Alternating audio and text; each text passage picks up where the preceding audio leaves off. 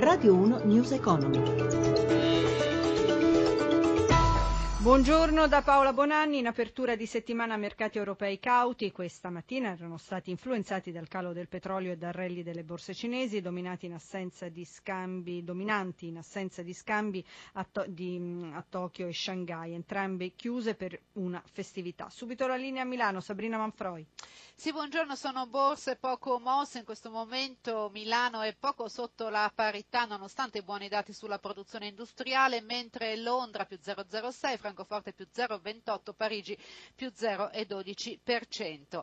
Eh, per quanto riguarda i titoli a Piazza Affari, la maglia nera va a Ferragamo che perde eh, il 2,40%, scusate, ma vanno giù anche alcuni bancari come Unicredit meno 1,4%, Fineco Bank meno 0,9%, BPR meno 0,5%. 0,72%. Sul fronte opposto guadagnano oltre un punto Buzzi, Unicem, Atlantia e Terna. Sul mercato valutario l'euro in calo sia sul dollaro a 1,1170 che sulla sterlina scende sotto lo 0,90.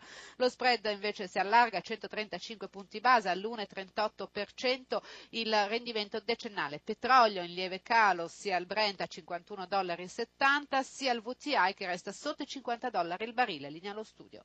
Un numero crescente di attacchi informatici colpisce ogni giorno i singoli cittadini ma anche le imprese di tutte le dimensioni e spesso non ci accorgiamo immediatamente di averlo subito. Walter Ruffinoni, amministratore delegato per l'Italia della multinazionale giapponese delle comunicazioni NTT Data, che sta assumendo nel nostro paese giovani esperti in sicurezza, ricorda innanzitutto gli attacchi più significativi. Ne parla con Roberto Pippan.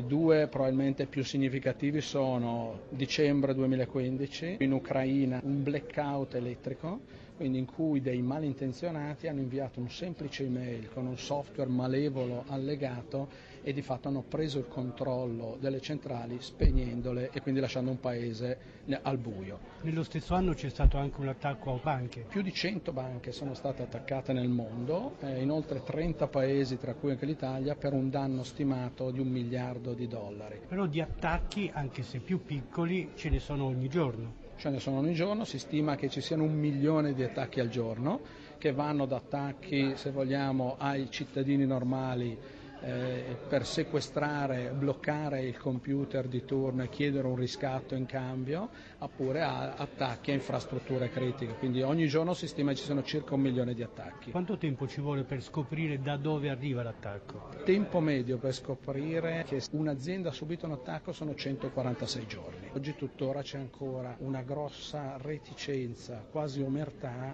nel dichiarare di aver subito attacchi, perché c'è una sorta di vergogna, non capendo che questo potrebbe essere messo a tesoro, a fattor comune per evitare di subirli. Anche perché non è detto che l'ultimo segmento dell'attacco sia proprio quello dal quale è anche partito l'attacco. Da un nostro studio emerge che il 65% degli attacchi usano un ponte per sferrare l'attacco finale.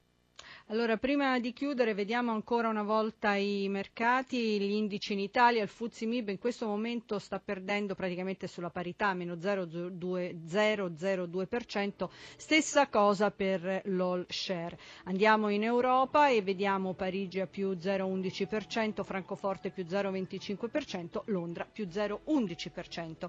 Dunque, ci fermiamo qui, la collaborazione tecnica oggi è di Paolo Ranaldi, News Economy torna nel pomeriggio alle 17.32 su questa rete. Da Paola Bonanni, buon proseguimento di ascolto su Rai Radio 1. Radio 1 News Economy.